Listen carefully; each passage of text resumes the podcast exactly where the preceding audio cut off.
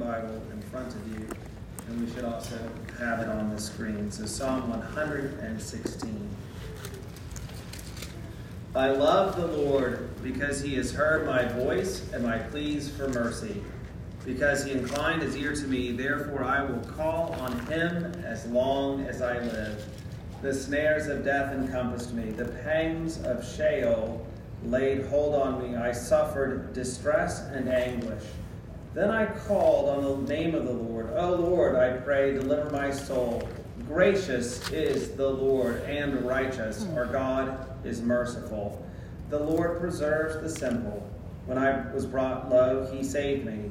Return, O my soul, to your rest, for the Lord has dealt bountifully with you. For you have delivered my soul from death, my eyes from tears, my feet from stumbling. I will walk before the Lord in the land of the living. I believed even when I spoke. I am greatly afflicted. I said in my alarm, All mankind are liars. What shall I render to the Lord for all his benefits to me? I will lift up the cup of salvation and call on the name of the Lord. I will pay my vows to the Lord in the presence of all his people. Precious in the sight of the Lord is the death of his saints. O Lord, I am your servant. I am your servant, the son of your maidservant. You have loosed my bonds. I will offer to you the sacrifice of thanksgiving and call on the name of the Lord. I will pay my vows to the Lord in the presence of all his people in the courts of the house of the Lord, in your midst, O Jerusalem. Praise the Lord.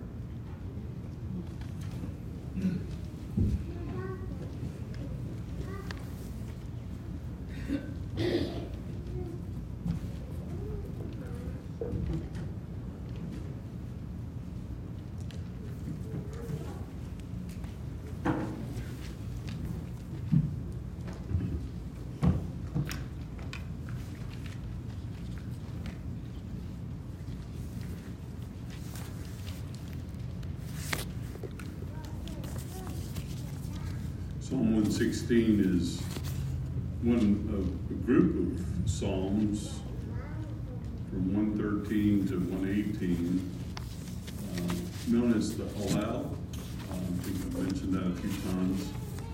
Um, the Hallel was, are, are the Hallel psalms are those psalms that the people of Israel sang every year. They're sort of like uh, the Christmas carols of the Jewish nation, except uh, Christmas is the Passover. And so, whenever we read a Hallel psalm, as Jade has read just now, we are we are, are singing as we sang earlier. Um, we're singing one of those hymns that Lord Jesus, no doubt, sang with his disciples. I mean, the debate is whether they sang the whole Hallel, 113 through 118, when they went out from uh, the Garden of Gethsemane uh, to, and when they um, went out from the Passover meal uh, afterwards to spend the night with, with Jesus on the night of his betrayal. So, uh, also at the institution of the Lord's Supper. So, it's very appropriate, all of these Psalms are appropriate, but I, I thought I was doing the um, J suggestion of running the thread back from First John, and, uh, and honestly was having a hard time coming up with a proverb. I mean, I think proverb, but he had, he had said Proverbs are Psalms, so I seized upon Psalms, um, and so tonight I'm not going to give a point by point. Uh, outline true confession simply because of um, time shortage uh, this week uh, for me. So, um, but I will, I'm going to go through this psalm. But uh, the main thread is in the first verse from First John that we read this morning. In fact, the whole epistle, and it's "I love the Lord." I love the Lord. Why? Why do I love the Lord? Because He loved he loved me. That's David's uh, uh, response here in uh, this psalm. Um, it's interesting. This psalm is also used. Anybody from an Episcopal background here? Anybody? No Episcopals tonight, I see.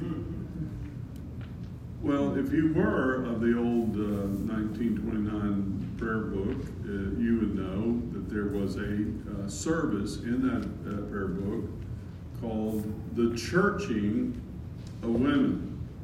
Has anybody ever heard of this? It's a, it's a service in the uh, Book of Common Prayer, and it is to go and celebrate the safe arrival of a baby. And so you can see uh, from the language of the psalm how appropriate this is for that service. Um, and we take for granted, I was talking to um, uh, Noe Hendricks this week, who's great with child, is planning to go back to Armenia to have her child. And my first question uh, in a few months, and I said, uh, "How how's the prenatal care in Armenia?" And she smiled and said, "It's not all that good." We take for granted the incredible prenatal care we have here. There were generations that didn't take it for granted, and the very act of surviving childbirth was an occasion of worship. And I, I uh, commend the Episcopal Church for for that. And uh, this is the psalm uh, that they chose for that uh, particular liturgy. and as you as you uh, read it, uh, if you ever have occasion to visit someone in that condition, it's a, it's a good psalm to know about from that perspective as well. If you've ever been in a near-death experience, or if you ever have had a a miraculous uh, deliverance from a, a great ordeal. Uh, you think of the psalm. The second, the, um, the, the, the biblical reason to give attention to it is to remember the context of the Hallel that Jesus and his disciple used. The context was the Passover. And what was the Passover about? The Passover is about the deliverance of the children of Israel from the bondage of Egypt, the slavery and the bondage of Egypt. And so there is this spiritual analogy runs through as well. I believe that David is the author. And when you think through David's life and all of the near escapes from death that he experienced, it's easy to see the context that the Holy Spirit used to bring us this very encouraging psalm about loving the Lord. I love the Lord. Why does the psalmist David love the Lord? Because he has heard my voice and my pleas for mercy. He saw me in my desperate condition, and he was merciful to me.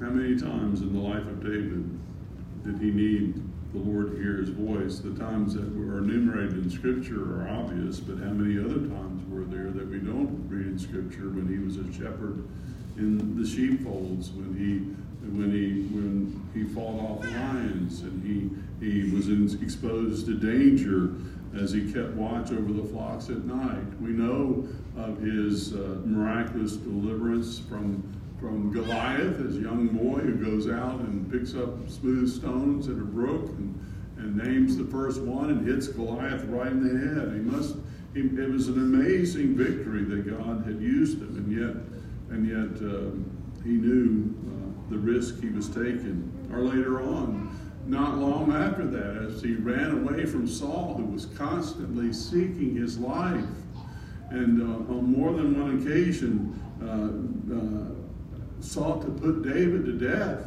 in, in pursuit, and yet in every circumstance, he was miraculously delivered.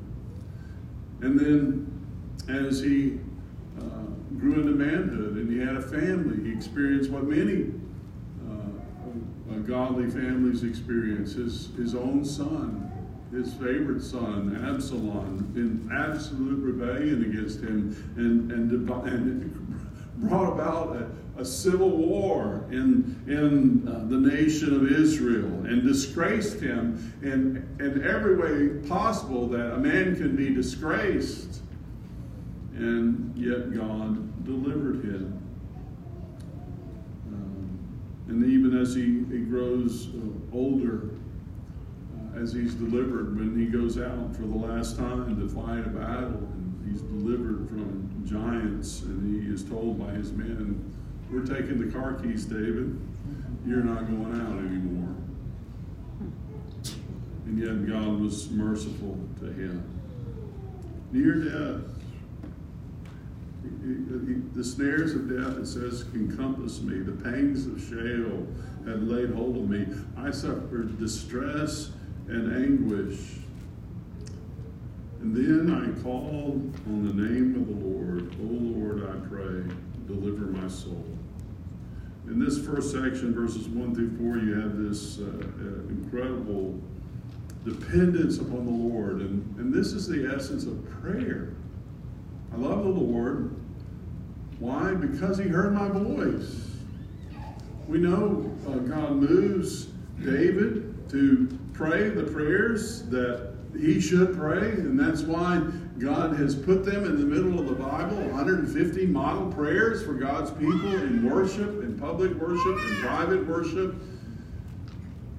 But David's love for the Lord is, as I preached this morning and the week before, something that he didn't have on his own, that God had worked in him. His love for the Lord was because of, of the prayers that God had ordained for him. And then verse 1, you have it's because he heard my voice and he heard my pleas for mercy. And then verse 4, uh, that he, the very fact that he calls on the name of the Lord is because he has prayed, Oh Lord, deliver my soul. Uh, what, a, what an encouragement to pray.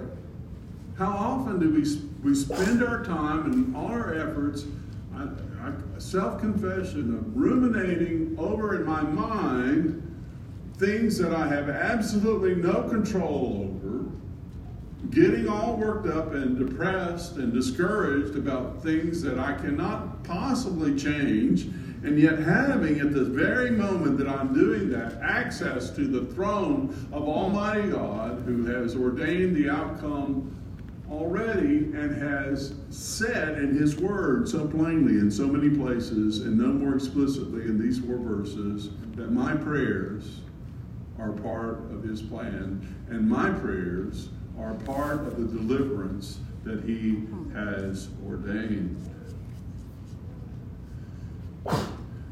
In deep darkness, in Sheol, in the place of, of, of the dead that, that is about to overtake him, take him, he lays hold in his distress and his suffering. Whatever point in his life that the Holy Spirit moved him to write this psalm, this is the message.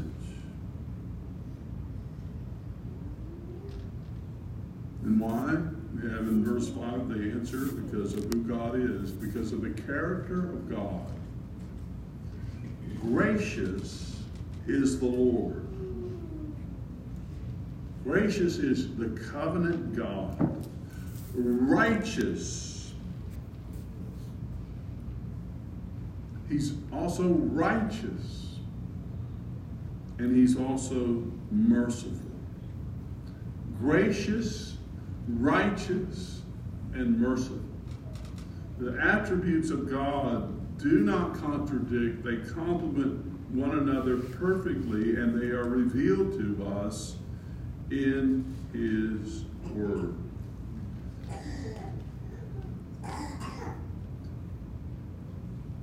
The reason God ordains trials in our life, the reason He ordains difficulty in the life of His servants, even the most grave and difficult kinds of trials and difficulties and loss.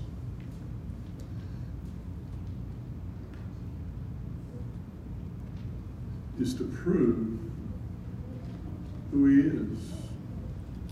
In other words, it's to glorify himself, to magnify his name. And he does it bountifully. He is gracious. He is righteous. He's merciful. He preserves the simple. He doesn't pick wise and, and brilliant people. He, sometimes he does. But most of the time, it's the simple minded. He loves to rescue the weak. Remember, David wasn't the, the, the, the, the biggest son of Jesse. He was not, he was an afterthought. There were, there were all these strapping sons of Jesse and, and uh, dad Jesse, he didn't even have time to call David. He said, That's a waste of time. And remember Samuel's words. I, I didn't, I don't look at the outside, I look at the heart. I don't judge externals. This is God who is merciful, that chooses the weak things of this world to shame the wise.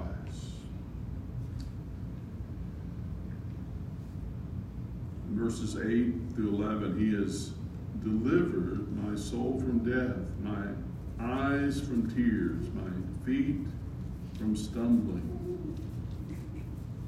I will walk before the Lord in the land of the living. Because of his, because of his deliverance, I can walk in the land of the living. I, I trusted in the Lord when all the externals told me not to trust the Lord. When everything looked so bad and so horrible that I, I couldn't trust Him, God spoke.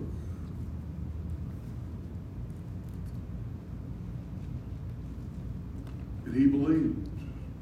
I believed even when I spoke and said, I am greatly afflicted. I said in my alarm, all mankind are liars.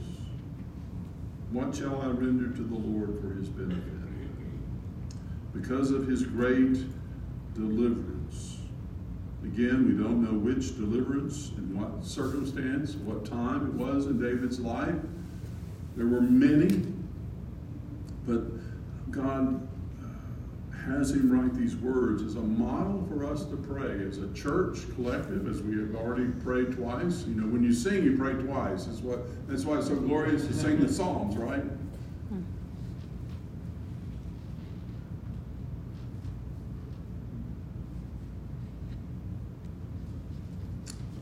God is merciful to his people.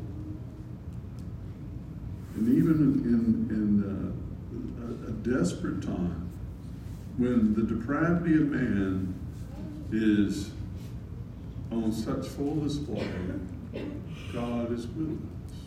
There's a Roman, um, rather, this incredible verse 11 here. What, what truth? I love the very simple, sublime way the ESV translated. I said in my alarm, all men are liars.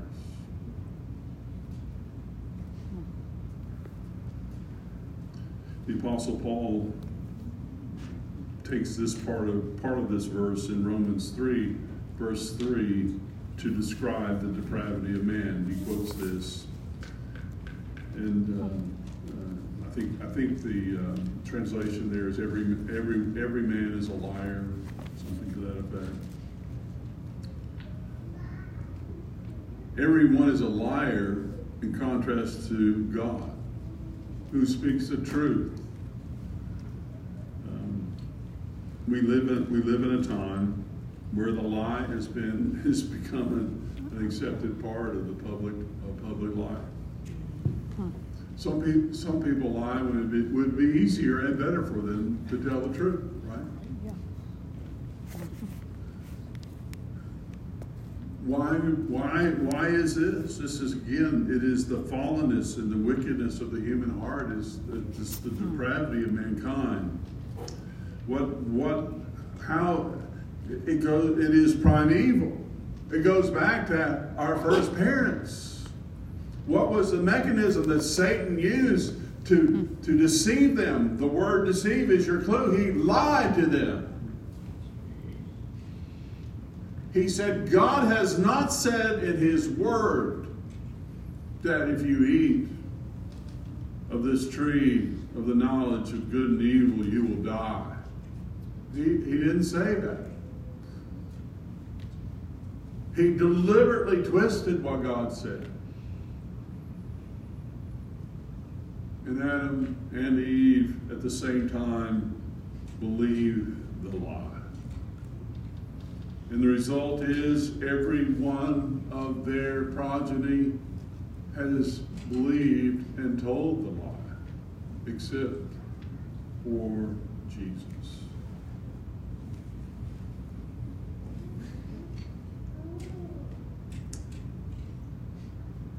And the truth of God is summed up in the person of Yahweh here,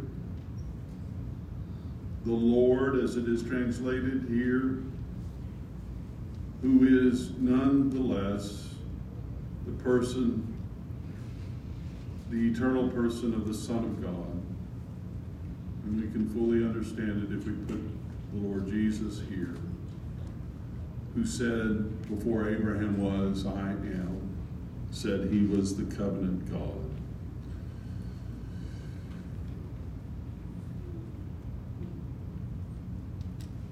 he has shown to undeserving people grace and righteousness and mercy. And having begun to do that for his people, he will not stop.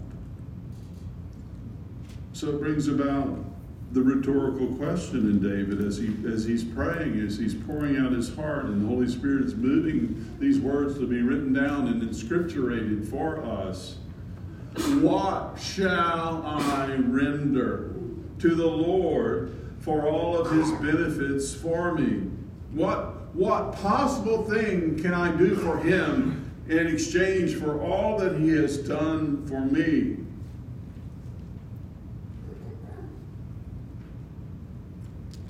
That is a question that each of us should ask. What is it, Lord, that you would have me do? What is it that you are calling me to do?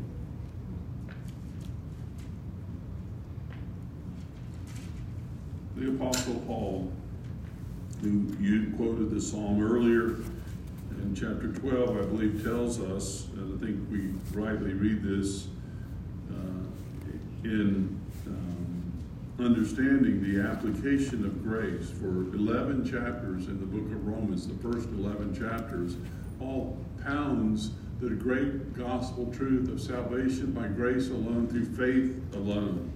That we're, we are saved uh, not by our own merits, but we're saved uh, by the, the grace of God alone. And it is His sovereign grace, and He has ordained everything in our life for our good. He's ordained everything that has happened in the nation of Israel, in the life of His people, uh, for their good and for the good of the nations where the gospel is going forth as a result. Uh, but and so at the conclusion of chapter 11, um, he gets to the application. The first 11 chapters been, have been the doctrines of grace pounded in every way uh, you, that he could think of from based on the Old Testament scriptures. And then in chapter 12, he suddenly pivots to the application of that grace. After the soaring doxology that completes chapter 11, he begins his application and says, I appeal to you, therefore, brethren, by the mercies of God, to present your bodies as a living sacrifice, holy and acceptable to God, which is your spiritual worship.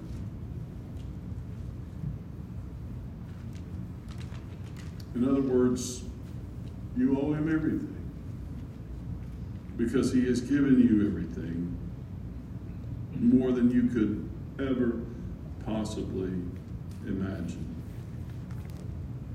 Therefore, what will I do? I will lift up the cup of salvation, and I will call upon the name of the Lord.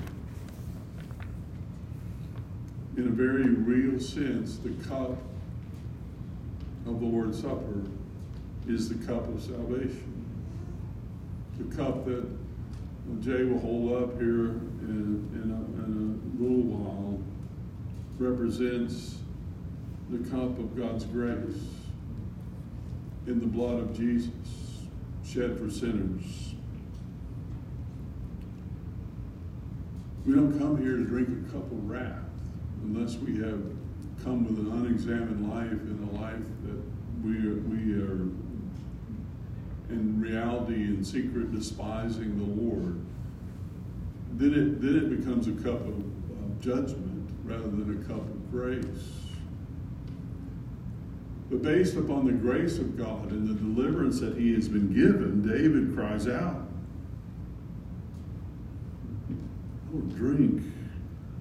I will lift up the cup of salvation and I will call upon the name of the Lord. It's not a cup of judgment because Jesus drank the cup of God's wrath. He picked it up and he drank it down to the dregs to where no more wrath rests upon any of his children. He has taken it away. I will lift this cup up and I will call on the name of the Lord. And I will pay my vows to the Lord in the presence of his people. I will offer myself up as that living sacrifice, which is the only reasonable response, is what Paul says. It's the only reasonable response for God who has done everything for you in the person of his Son, the Lord Jesus. And he will preserve your life. David confesses in verse 15 a truth that we all need to hold dearly that precious in the sight of the Lord is the death of his, his saints the death of his godly ones, some of your translations say. David was near death how many times in his life? And every time God delivered him. And every time he was fearless in the face of death because he knew that his death would be precious in God's sight. This is how the believer uh, faces death. We're not afraid, not for long because my death means I'm in the presence of the Lord. He ends with this confession of faith I'm your servant. Oh Lord, I am your servant. And he repeats it for emphasis I am your servant, the son of your maidservant. You have loosed my bonds. Again, the imagery is back to Egypt, where God broke the bonds of the children of, of uh, Israel in the slavery of Egypt. And when He called them out and, and brought them in, uh, in uh, across the sea, that what did they do? They, they uh, instituted the, the Passover. They celebrated the Passover in advance of being delivered, and every year they were reminded of this great deliverance, and they would sit down and they would uh, uh, have this thanksgiving meal for God's deliverance. And that's what we do tonight. In closing, just to remind you, that's, this is, um, I think it's uh, 1 Corinthians 5 8, where the Apostle Paul says, Christ. Christ is our Passover. Therefore, let us celebrate the feast. We celebrate in, in uh, this sacrament our deliverance from death, our deliverance from hell. And we do it with great joy. And what shall we render to him in our, in our worship, in our vows of membership, and our vows that we take to, to speak the truth in every circumstance, to keep um, God's commandments as He has enabled us. We do this not as a burden, but we do it from joy. And when we understand it, it transforms us. It transforms us with the love of Christ. And why, again, do we love Him? Because He first loved us. And once He began to love us, He has never ceased to love us, and He never will. And we can be greatly confident in this. Let us prepare our hearts as we approach the word and approach this day. Father, do bless to our understanding the meaning of the glorious gospel. We thank you for David and his life. Thank you that the Holy Spirit that you used uh, David to write down these very words, to sing songs of praise and thanksgiving for your miraculous deliverance. Father, as we uh, meditate upon your word, as we approach your table, fill us with joy, the joy unspeakable that comes from being forgiven, and the confidence that comes from your eternal love for us. And uh, we pray that you would bless us and, uh, and have this truly to be a, a time of, of great thanksgiving. And we pray this now in Jesus' name. Amen.